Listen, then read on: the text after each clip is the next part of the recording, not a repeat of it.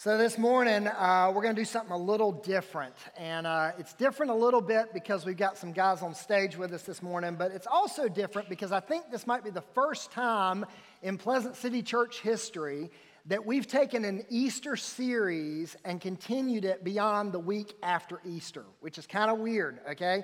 Uh, and I have a reason for that. And the reason is this this whole series, this series called Promise Kept, has all been about the idea that God has made promises to us and that every single promise that God has made, He has kept. Amen?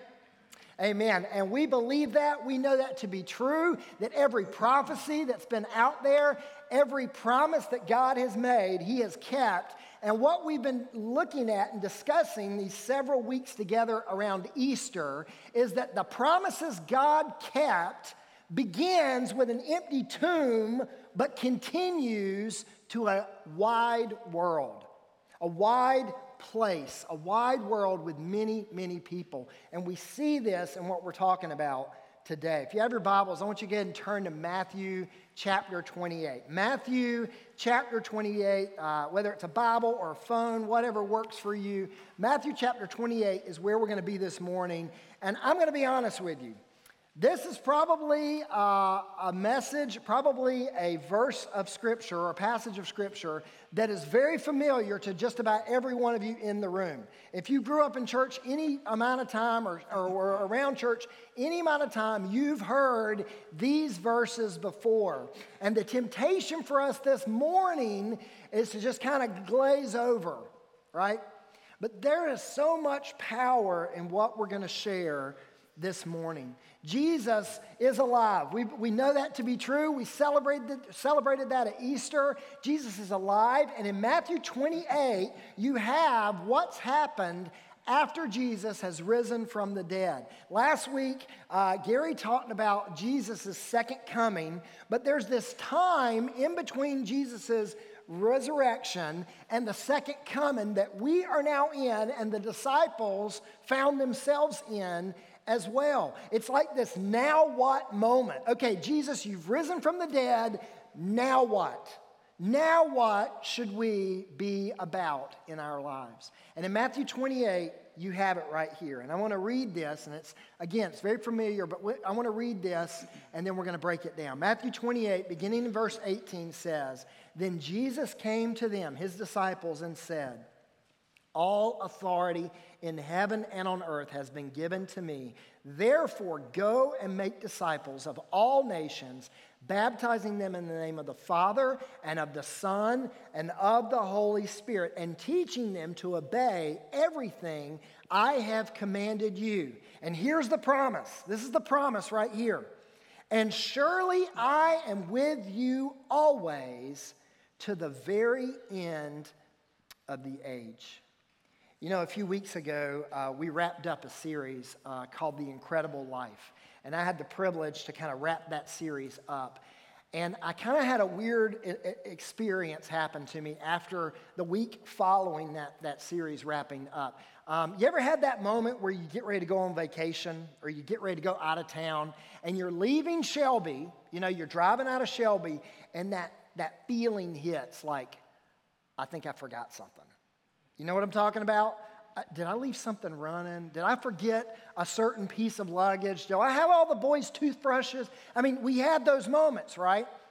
This is kind of the experience I kind of went through after The Incredible Life because the Incredible Life series was all about what does it mean to live incredibly.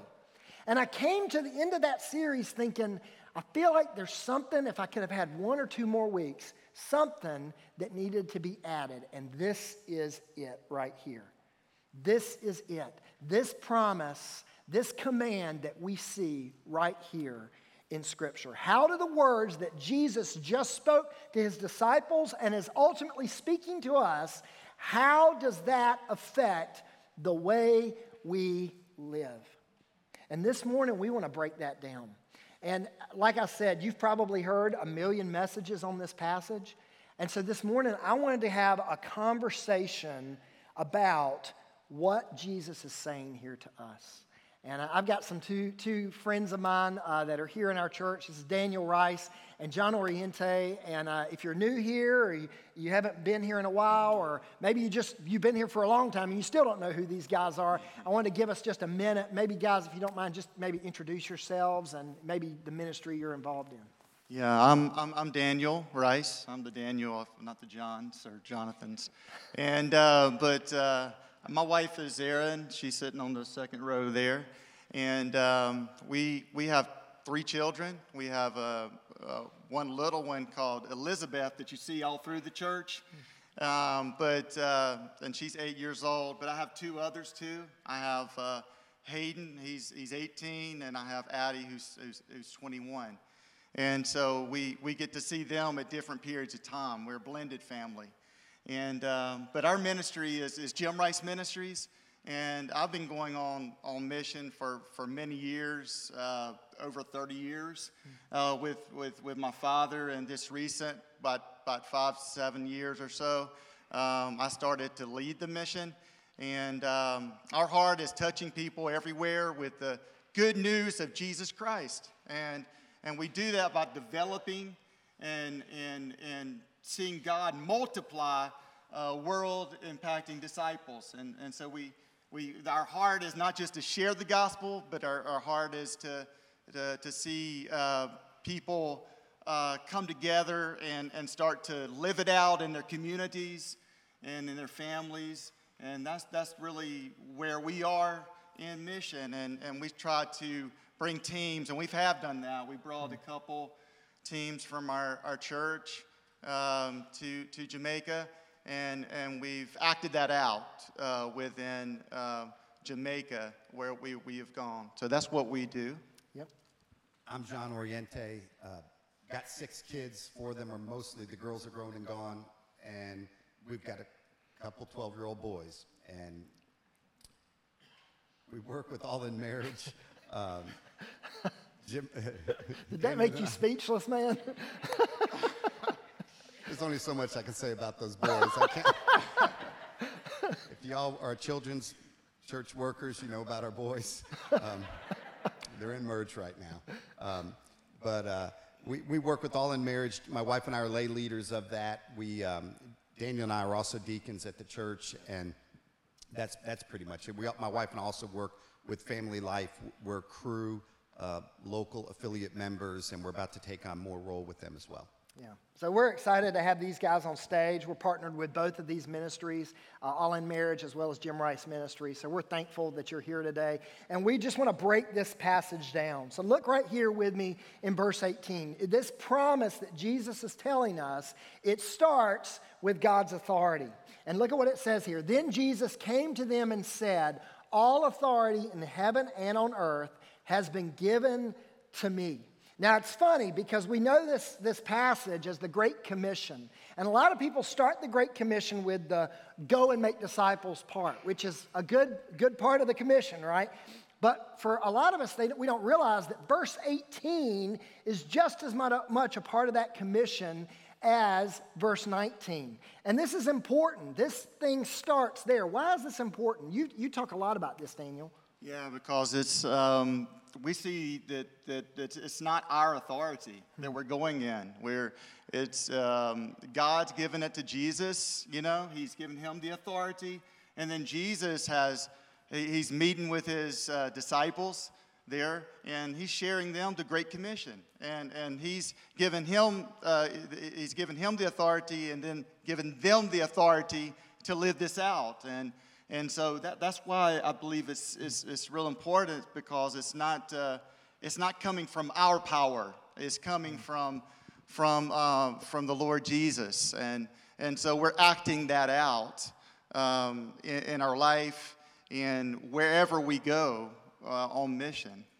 That's yeah. Right. That's good. You know, Colossians 1.19 uh, says this. It says, For God was pleased to have all of his fullness dwell in him. Who's the him? It's Jesus, right? Uh, this is God's authority, and this is kind of interesting when you start thinking about the Trinity. The idea that God the Father uh, transfers that authority or gives that authority to Christ. And what's amazing about this passage is we see this is what Christ is doing. God's authority transferred to Christ, now transferred to the church, now transferred to every believer for a purpose, right? And this is a great thing because what we're about to talk about this morning, we can't do it in our own strength. Daniel just said that. It's the fact that we have confidence, not in and of ourselves, not in and of our own abilities or our own gifts. We have confidence in the power of God, in the authority that God has given us. And this is an important place to start. But look at what it says right after that. We, we talk about God's authority, and then you have Jesus' assignment. And this is the part that most of us have heard for years. But look at what it says in verse 19. Therefore, Therefore, because of God's authority that we have been given, therefore, go and make disciples of all nations, baptizing them in the name of the Father and of the Son and of the Holy Spirit, and teaching them to obey everything I have commanded you. This is the assignment that Jesus Christ has given each and every believer in the room this morning. This right here, this assignment. What is this assignment? What, what's this assignment? I can kind of share what it's not Okay. because, you know, I was raised, I'm Puerto Rican and Italian. That makes me Roman Catholic by birth. And I mean, I attended Mass for 23 years. We were very involved in the Catholic Church. Um, my dad played the guitar, the priest played the drums. We were at the University of Miami. It was a very contemporary service. Um, Don Shula, Bob Griese were there. It, I mean, we, we, we were faithful to be in church. 23 years I was there. And what I believed to be my Christian duty, my Christian service, was to attend Mass and take communion. And as long as I did that, then I, I was a Christian. Hmm. And then it wasn't until I was presented the gospel after college that I realized I was unsaved, that just attending church service didn't save me. And then I spent, you know, 15 more years, 25 years after that, just trying to get people saved. So that was my next assignment get them saved. Yeah, I, I, I can speak on that, John. Um, is, is, is I, I pastored a number of churches, and, and the churches I went to and, and pastored, I, I, I was, I was I, I, even living up, uh, I was in a, I was a pastor's, uh, I am a pastor's um, son, just like Jonathan here. Sorry, buddy. I'm trying to get it all out, but uh, but when I went, I, I, I would check off the box. I came to church. I would go to, uh, to, to, to my Sunday school class at the time, check off the box. I've been there. I did this. I did that. You know, and and it was all about that. It was all about going and doing, and and and, and even with pastoring, that's what I believed it was. I, I, I had been taught that in some manner. You know, this is what you do when you go to church. You come to church, uh, and then you go to church, and then you, when you go back home, it's, it's done. You know, there's nothing else involved in, in really what it is to um, act out what God has told us to do to make disciples. That's, and, and so I, that, that, that may be you today. I mean, that might be where we're at today, is we may say, okay, we we're here, and we're here, and we're just, you know, doing what we've been told to do, and, and, and it's really not uh, living it out. It's really not uh, trusting in God and, and obeying Him and, and, and, and, and seeing what we're going to be looking at come forth in, in our life. Well, and, and I love this because you guys were talking to me about this earlier. It's, you know, John, you, you shared this idea of, okay, I used to think that my relationship with God was church attendance and doing the church things. And then it moved to becoming saved, praying a prayer, getting saved. And as long as you were saved, that's all that mattered, right? But then you kind of had a re- revelation here, like in the last, what, seven years? Five years, six years ago, So what was that? the, the revelation was that salvation to me, if I could get someone to say a sinner's prayer, they were saved. Job done. and, and then I'd just move on to somebody else. I led my father to Christ, one of my brothers to Christ, and I thought, job done. And then I got this revelation that the word doesn't tell me to get someone to say a sinner's prayer. It tells me to make a disciple of them. Hmm. And I'm thinking, goodness gracious. I thought that was the end. It was really more the beginning. That salvation prayer was closer to the beginning.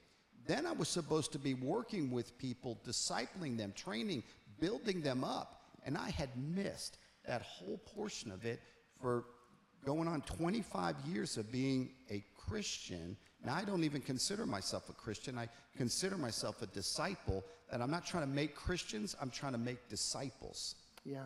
And you have a similar testimony. Just the idea of, um, you shared this, uh, uh, I've heard you share this several times, Daniel, this idea of, you know, going on mission trips for years and years and years with your dad and with different ministry teams and uh, getting people to raise their hand, pray a prayer, and thinking, in, in some ways, thinking, well, the work's done. But really, what, I mean, you, you shared about this recently. Like your whole ministry has really kind of had a restructure and an overhaul based around this concept John's talking about. Yeah, it, it, it's true because we, uh, our whole heart would be uh, go on a mission trip. Uh, I quote the trip part of it, and we would we would go there for those many days, and we would be uh, sharing the gospel. That's what we would do on the on uh, streets and on the roads and in the houses wherever we went, and and and and we wanted to see people make make you know come to know Jesus Christ. And so we would get people's hands. How many have, have come to know Jesus Christ? And so we would come back and say, Look at us, you know, look at us. We, we have 100 people that came to know Jesus Christ today, you know. And then when we came back home, I wasn't doing that. I wasn't doing that. And I, am just being honest with you. You know, I, I, I went into those places and I got myself up and I led my teams and, and they were doing that. And then when I came back home, um, I wasn't doing that with, with my wife or with my children and, and not even wherever I went. I, it wasn't all about that commission that was in my life. It was, it was, it was all about uh, um, what I did on that trip. And so my whole focus changed from I'm going on mission uh, trip to uh, wherever I was, I was on mission. Whether it was in my home, whether it was at the store, whether it was at the restaurant, or whether it was in Jamaica, yeah. you know, and that's kind of where where I was. Yeah, and the mission was no longer let me see how many people I can get to raise their hand and pray a prayer. Right. As as powerful as that is, allowing God to come and rest in our hearts, right? Like that's an amazing thought. It doesn't end there, no, right? It doesn't. And no. this is what the assignment's all about. And I love what you just said about the idea of not just going, but as you go. And right. really, this is an important place to start. That in Matthew 28, there, the word go translates as you go. So we always get this picture of when we hear go and make disciples, we automatically think, okay, this has to be uh, going to Zambia or going to Nepal or going to Jamaica or going to Haiti or, or some other place in the world or going outside of where we're based. And the idea is as you go, do this. And why is this translation so important? I mean, what's the difference between go and as you go? Well, you know, I get off the hook as soon as they say, well, go into all the world. Thank God I've not been called to go to Zambia. I've not been called to go to Jamaica, so I'm off the hook of the Great Commission. But if I read that and I study that, it's as I go. I'm as I going every day. And it doesn't say, it's as you go, make disciples of all nations. Nations isn't Zambia, nations just people group. It's just people. As I go, I'm going to meet all kinds of people. They're going to be different from me. I don't meet a whole lot of Puerto Ricans in Shelby. I'm trying, but they ain't a lot. But there's all kinds of different people. And that's what the Lord is saying is as you go, make disciples of all kinds of different people. They may not. They may not be the same color. They may not be the same economic class. They may not go to the same church. None of that matters. But as I'm going and I see all kinds of different people, that is who I'm supposed to be making disciples with. Yeah, and that's, I, I, I had a situation where I was at, uh, when I was pastoring a, a church, I was with my son, and, um, and we were go, going to a meeting. And, uh, and so I, I, I was focused on, I got to get this, this item from the store so I can go to this meeting. And I was with my son. My son, Hayden, he saw this man outside, you know, really needing some help. And I said, Hayden, we can't wait. We have to go to the church. We got to go to the church meeting. To talk you know, we can't we, we can't do this. My son saw it. He saw that this man was in need, and I needed to stop and spend time with him and relate to him and share Jesus in some manner with him. But I didn't see it. And I said, No, Hayden, we got to go. And I ended up going and missing that opportunity, not just with that, with, with, with that man, but with Hayden that I was trying to make a disciple of. Hmm. And so I think a lot of times we miss it, hmm. you know, when God says, as you go, it's, it's everywhere at your workplace and it's right in your, you know, neighborhood. It's, it might be right in your family. It might be your wife or, or your husband or your child. Hmm. You know, you, miss, you, you can miss out on a disciple making opportunity. That's convicting and ironic, right? That you're going to a church meeting to learn better how to help people and uh, how to make disciples and missing the moment completely. Yeah. And uh, this is what it means to as you go, that we're doing exactly what these guys have said. And you guys have seen this play out in your own ministries. Like um, Jim Rice Ministries has been around for a while. Uh, John, you talk about AIM for just a minute. Uh, this revelation a few years ago really kind of restructured how you guys did All in Marriage. Yeah, we, we went to Watermark Church. Watermark in, in Texas uh, is the largest church to teach marriage ministry. And the pastor spoke to you know several hundred of us, and he said the way we measure the success of our marriage ministries is how many disciples we make. Hmm. And I was like, what? Said, isn't it how many marriages you save? Like how few divorces are in your church? And and he he said, and I know some of you were thinking, how few divorces? And and he said, if you save a marriage but you lose their soul, what have you really done for them? Hmm. And so they use the vehicle of people struggling in marriage to speak to them about Jesus and make disciples of them. And it's really a win win because I find that if I can make a disciple out of a man, if my wife can make a disciple out of a woman, they'll stay saved. Uh, and so, really, we're using that vehicle now as a discipleship ministry. Yeah, that's good. Well, let's look at this verse because it says here, as you go, verse 18, or verse 18, or excuse me, verse 19, therefore go, therefore, as you go, make disciples. Make disciples. Uh, what is a disciple? Like, I know that sounds like a, a no brainer uh, question, but what is a disciple? Well, what, what I see a disciple as is a person who's learning. He's learning, but also he's, he's, he's, he's walking with a person. He's living life with a person. And uh, he's seeing how that person uh, lives, uh, even the good things, the bad things, even the ugly things, hard things.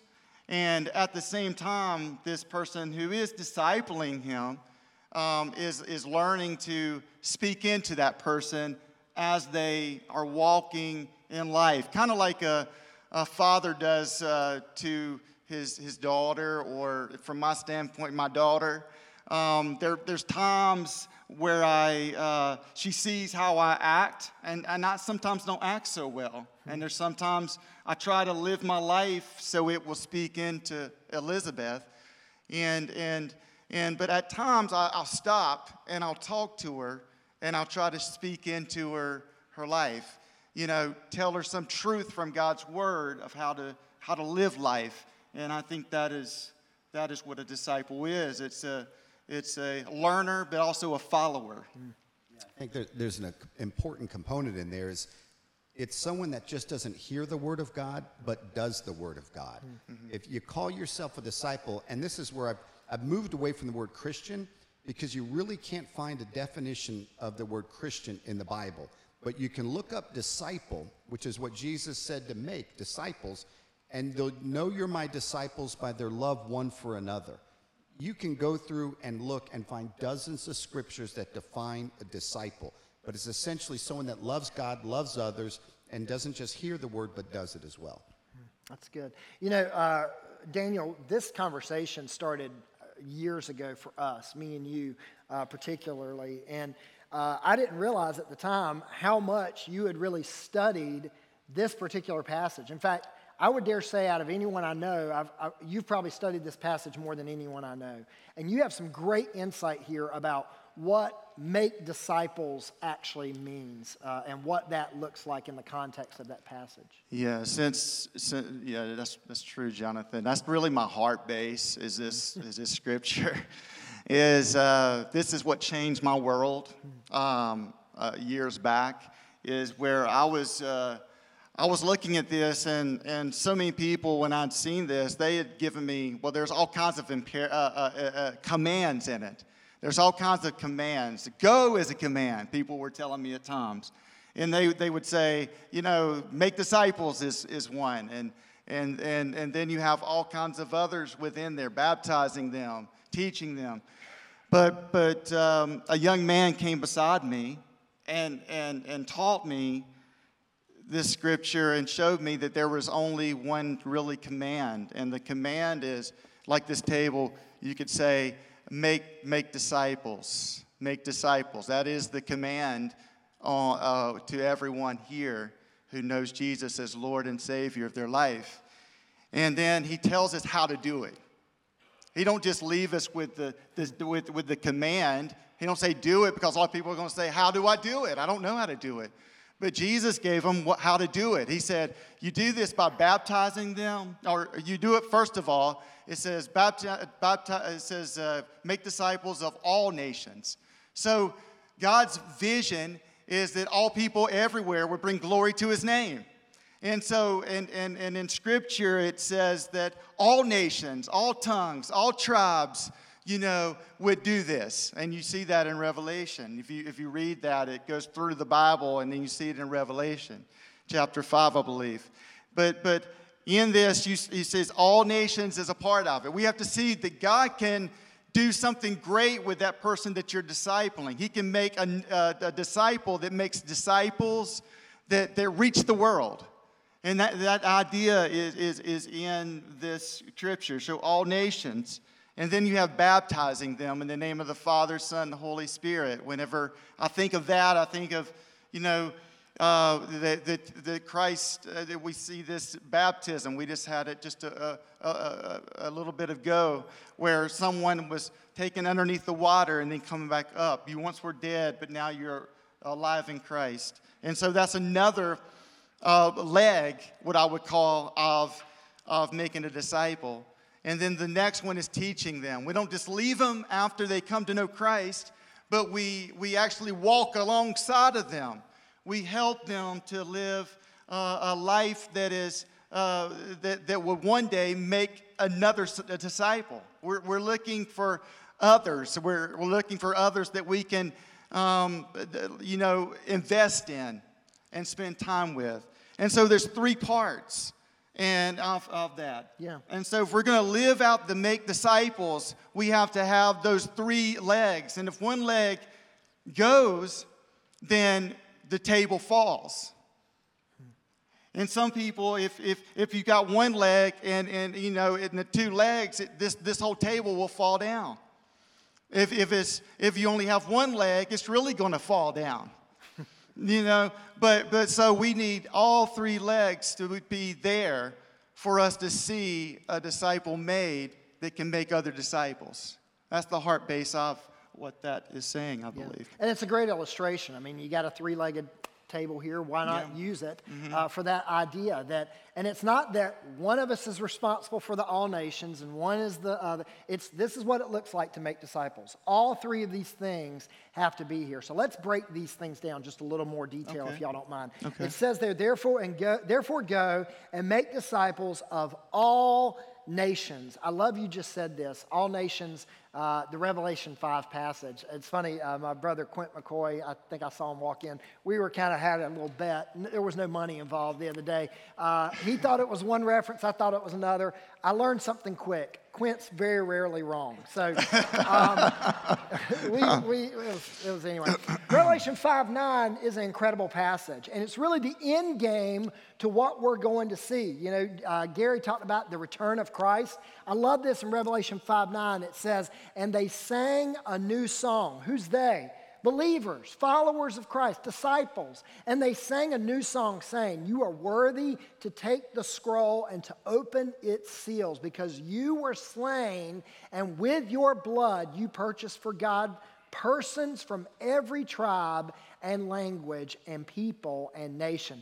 This is the vision of God, that it's not just a bunch of Shelby people around the throne of God. It's people from every tribe, every nation, every language. Ethnos is the word there. And so, how do we do this? Like, what does that look like for us here in good old Shelby? How do we go and make disciples, or as we go, make disciples of all nations? How does that look? Yeah, I mean, it's, it's really, not everybody is a paid pastor, right? So if you look around the room, there's just a couple paid people here.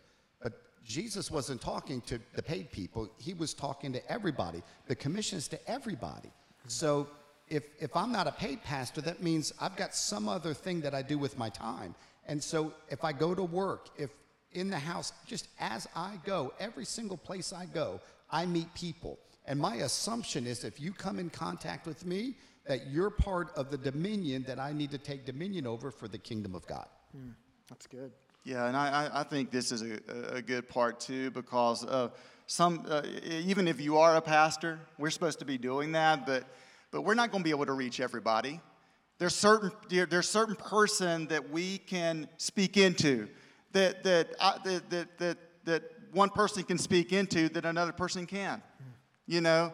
And uh, God's put us in those specific areas where we can do what God has commanded us to do.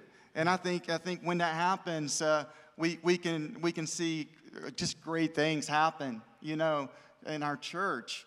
God can reach many, many people with, with, with the, the love of Christ. Yeah.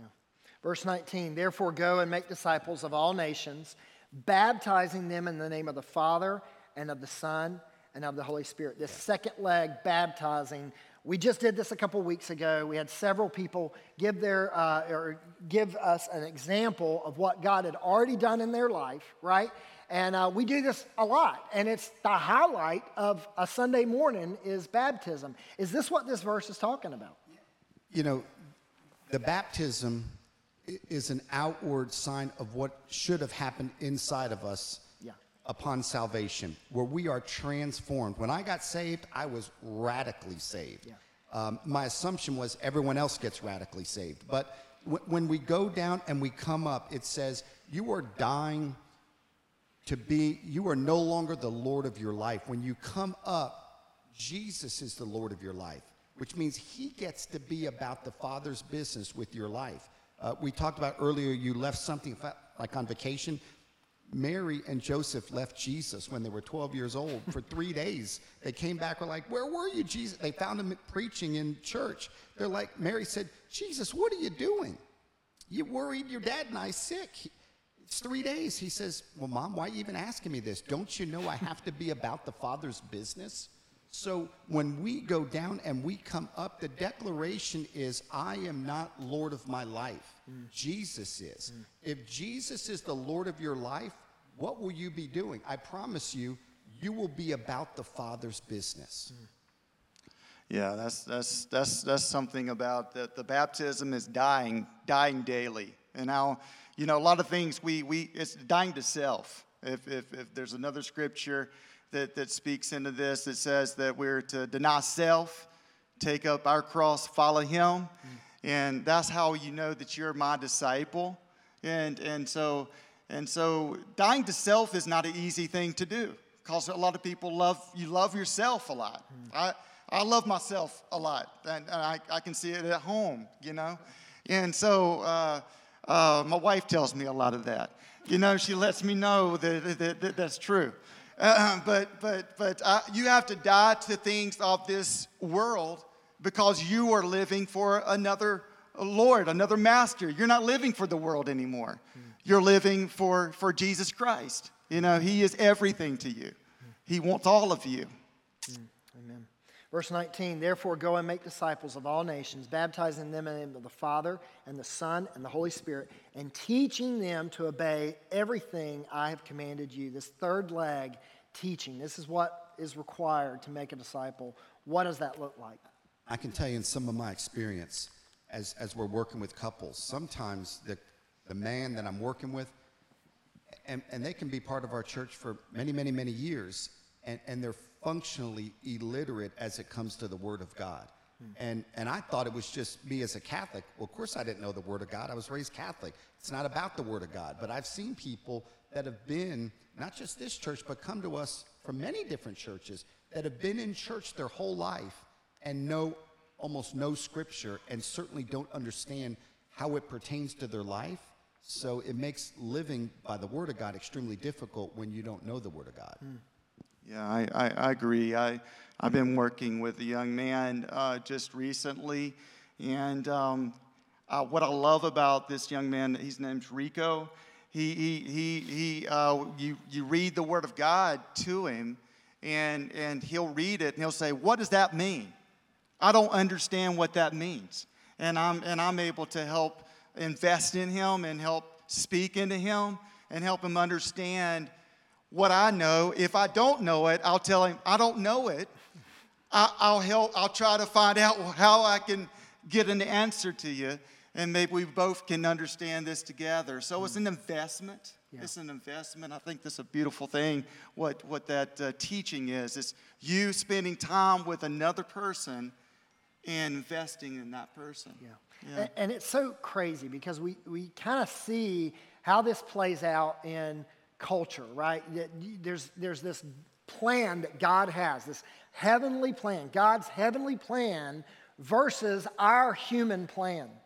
And this is kind of a recap of everything we've just talked about, but you kind of have this idea. Our human plan says this is a special calling for a few people. This make disciples thing, it's a special calling for a few people, namely pastors and missionaries.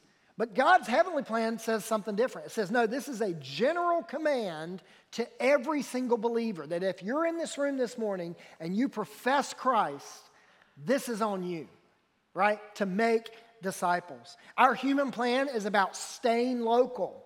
And I, I, I, use that word, I'm not even referring to just Shelby. I'm talking about the tendency for us is to hang out with people that don't look like us, don't talk like us, don't have the same status that we have, um, don't live in the neighborhood we live in. Like the people that are like us and around us, those are the people we kind of do life with. And we never step outside of that. That's, that's kind of this human plan that's in place. But God's plan, we just saw that uh, the nations, right? God's plan is both local and global. Our human plan is all about coming to hear, right? Coming to hear a good message. That if I'm a believer in Christ, if I just come on Sunday morning to hear a good message, I'm good. Like I'm doing what I'm supposed to be doing in the faith. In fact, what, what do we do? Like we even kind of tell ourselves now that the best thing for us to do as a Christian is invite someone to church. If I invite someone to church, then I've just I've done my job. That's all I need to do is just invite people to church, and that pastor or that person on stage, maybe they'll lead them to Christ. But if I just invite people to church, that's what I'll do. And some of us don't even do that. But it's not this human plan of coming to hear. No, God's plan says we're going to go and make. We're going to make. We're going to make disciples for Christ. And guys, this is such a thing that why is this so hard for believers? Why is this so hard for us to get our minds around this vision that God has for us? I think one reason maybe is because we're not doing it. Hmm. It's because we, we, we read it and, and hear it and, and we put it down on paper, and, and sometimes we, we, we come back to our houses and we say, oh, that's a great message, and we put it down, and we really don't to, to study it and say, I, I want to I wanna see if I can be this person. I want to try to be a disciple. I want to live as a disciple. And so, and that means you have to be intentional. Um, I think there's an intentionality. There's so much spiritual opposition. The devil doesn't fight a weak, anemic church. I never felt accosted in the Catholic Church just showing up, doing my thing, and leaving. But you get people making disciples out of other people, you will strengthen. Leaders making leaders is a completely different strength in a church compared to 500 people that will come, listen, you know, sing a couple songs, listen to people, and, and leave. That is a weak, anemic situation that God never intended to take place. So I think the devil lets that go, but will oppose the real disciple making initiative. Yeah. And, and, what I love about this passage is Jesus doesn't just leave us with this assignment and says, All right, see you guys later. No, the promise kept. The promise in this passage, his assurance, Jesus' assurance is right here at the end of verse 20. He says, And surely I am with you always to the very end of the age. Jesus sandwiches his assignment between the authority of his power and the assurance of his presence. And man, that is powerful when you think about that, that he is right there with us. This is how we experience God's presence. Not just when the when the music gets great in worship. No, it's more than that. That God's relational presence with us is displayed when we make disciples. And the reason for some of us not feeling the presence of God working in our lives is because he's not able to actuate that within us because we're not doing what he's commanded us to do.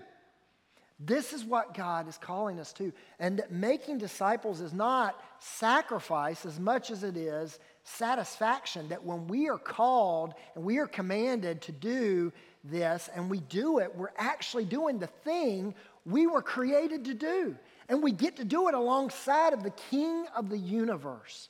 This is what it means to make disciples to have that assurance, to have the authority of God before us, and to have the assurance of God, the presence of God behind us. He closes us in with that. And so this morning, I kind of want to end with this idea of your application. We've talked about God's authority, we've talked about Jesus' assignment, we've talked about Jesus' assurance, but what is your application in this? Where do you find yourself this morning? It's really hard to know what to do until we know where we're at. And we have there on the, on the screens, and it's there in your handout. It's as big as we could make it in the handout. I know it's kind of small, but um, you might need a magnifying glass. But where do you find yourself on this discipleship process? Are you spiritually dead? Are you spiritually an infant or a child? You know, maybe, maybe you think that years being saved equals maturity. I can assure you it doesn't. I've met 70 year old men who have been a Christian for 50 years and they're still in the infant stage of their walk with Christ. And how do we know that? Because they've not made a single disciple in their life, because they've not, they've not done anything to progress the kingdom of God. And I think for a lot of us, the application starts just asking ourselves the hard question where are we truly, where are we truly on this graph right here. Where do we find ourselves sitting? And we want to leave you with two questions to think about today. First question Who is discipling you? Who is discipling you? In every season of life, we need this, right? I talked to a, gentleman the other day. He's a senior adult, many, many years of following Jesus, faithful man of God. He was a pastor for many years, and uh, was just talking to him, uh, him about, you know, who, who still disciples you? Who still pours into your life? And without hesitation, he just named off several people at his age that were still pouring into his life. Who's discipling you? What does that look like, John? You know, if you know my wife and I at all, we talk a lot about Matthew 7 21 through 23, which just says, not everybody who says, Lord, Lord, is going to enter the kingdom of heaven, but only those that do the will of my Father. Hmm. And then they'll say in that day, Lord, Lord, you know, didn't we prophesy in your name? Didn't we cast out devils in your name? Didn't we do very many miracles in your name? And he says, Depart from me. I never knew you, you worker of iniquity. And I think, man, I have got to have somebody checking me. Hmm. I can't even imagine at the end realizing that I really wasn't saved. That I said, Lord, Lord, this outward profession, but inwardly I was really defiled by the world. But I never had anyone checking on me. I never, ha- I mean, if you're the smartest person you know, whew, you're in trouble.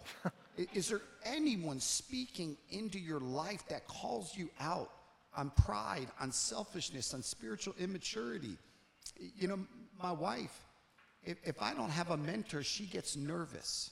Is there anybody that I answer to? Or do I just answer to, to nobody? And, and so we all have to be under authority. So I, for me, that's just an important step is having someone that I'm under. Yeah, yeah I, th- I, th- I think too, John. Um, there's a lot of people that may have spoken into you for seasons. We have seasons of people, seasons when people are speaking into us, and and I've had those seasons, and I've had lapses in seasons. I've had times whenever. Um, like my, at the beginning, it was my father that was speaking into me, and, and, and, and that, and I would have a lapse. And, and, and during that lapse, like you're saying, John, uh, it, it's, there's, there, who's going to speak into you? Who's going to help you through those, those times or speak and ask you some hard questions and encourage you? Who's, who is that person? And, and so I think it's important that we find a person that can do that, you know? And I'm sure you've had those times too. And so those, th- th- that, that's very important uh, is that we don't lapse, uh, we don't have that lapse of, of, of a person to speak in our life. Yeah, it's almost like insurance. Like we, we worry about this all the time, right? Like we don't want to lapse in insurance or medical insurance or whatever. Man, how much more do we need to think about that in our own life with Christ that we've been called to make disciples and to be discipled and to have people pour into our lives. And so this is a big thing, guys. Like for some of us, we get this in the in the uh, in the career world. Like we always look for those people that can mentor us in careers. We will look for people that are better at us at hobbies. We'll go find the golf pro to help us get better at our golf game, and yet not and, and yet mi- miss this completely. Mm-hmm. So, the first question for everyone in the room that's a believer in Christ is who is discipling you? And if you're not a believer in Christ, man, you need that too. You need that more. And so, who is discipling you? The second question we want to end with today is who are you discipling yourself? Who are you discipling? You know, I'll just say it. If you're a connect leader in this room, if you're a clubhouse volunteer or a warehouse volunteer, it's, it's kind of a no brainer, right? That you have been given, you don't even have to go look. You've been given people right there that you have been given their, their, the opportunity to disciple them. And you've been entrusted with them by God to help motivate and facilitate discipleship in their life. But it's, it's so much more than just that. It's like what you said, like for a lot of us, we miss our own kids. We miss our own spouses, the opportunity we have to disciple others. Are our eyes open when it comes to this? And I don't care if you're 12 in the room as a believer in Christ or if you're 100 in the room as a believer in Christ. We have a command. It's not even just a calling, we have a command to go and make disciples. And I, and I, don't, I don't think it's uh, hard, Jonathan. Yeah. I mean, I, I think God has is, is, is put those people in your way. Um, if we really talk about as you go, um, each of us go to places. I mean, we go to a restaurant, we go to um, a, a job, uh, we go uh, to different uh, people, we see people in our community. Um, we, we, we have a child, we, we have a grandchild, we have someone that, that we see a lot. And, and there's numbers of people that God puts in our way that we, I think, can, can disciple. Yeah.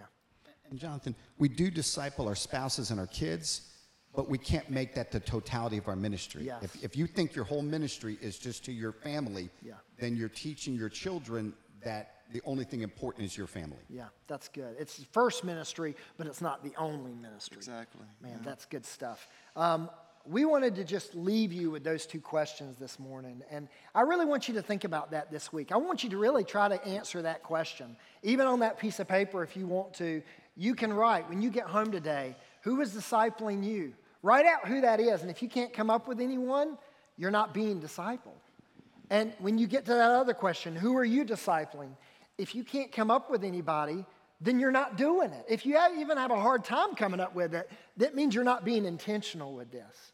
And one of the things we really wanted to leave with today is something very practical. You know, discipleship is not just a church program, right? It's not just something that we do as a church, it's something we do individually.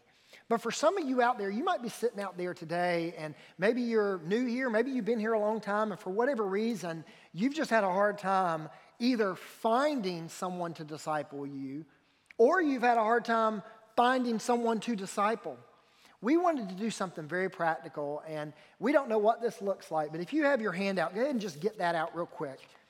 Right here at the bottom, right here at the very bottom of our little outline this morning, there's a thing here that says, Today uh, I realized I need to be discipled. Or today I realized I'm available and ready to disciple others. Our desire as a church is that there would be no one here with a desire to want to disciple someone or with a desire to be discipled.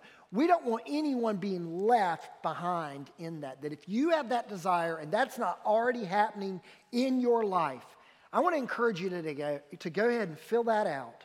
Stick it in the give boxes on the way out today. And, and we're going to try as pastors to connect you to someone that can disciple you or to connect you to someone that can help you, that, that you can disciple.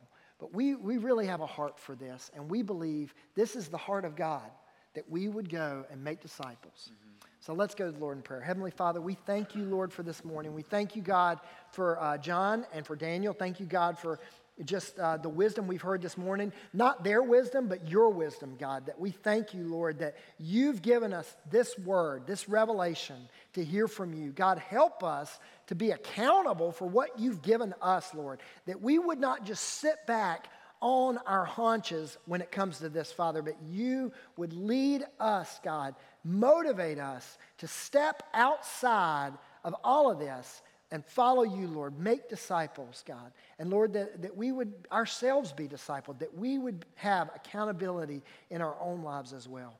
Father, we pray that you would do what only you can do through this message. And God, that we wouldn't leave here just hearing more information, but God, that we would take this application and God, that we would ask ourselves, who is discipling us and who are we discipling?